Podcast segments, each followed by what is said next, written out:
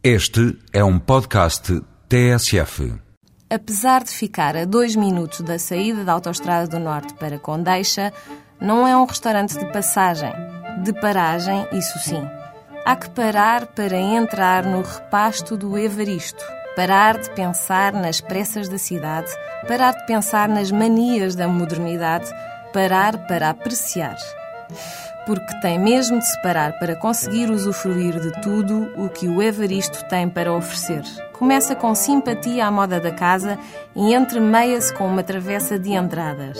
Dela constam uns corações de porco de coentrada, uns magníficos filhós de bacalhau, míscaros, morcela de arroz, linguiça, patê de atum caseiro, favas. É preciso tempo, porque o lema da casa é tudo o que se faça na cozinha vem para a mesa.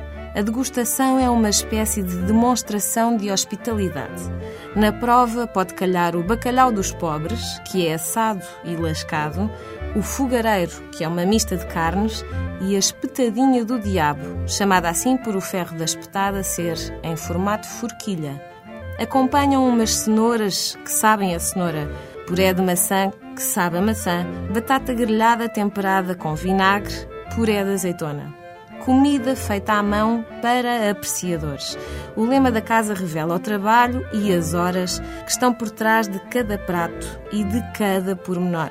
Mas a degustação não termina assim. O misto de sobremesas apresenta sete variedades. Preparem-se as barrigas e as orações para o pecado da barriga de freire e da barriga de frade, do doce da capela, do tocinho do céu, da encharcada. É fácil perceber porque tem de se parar e não passar no repasto do Evaristo. E tem também de se marcar, já que a casa só abre com reservas. Repasto é mesa farta, refeição abundante, feita a pensar em si.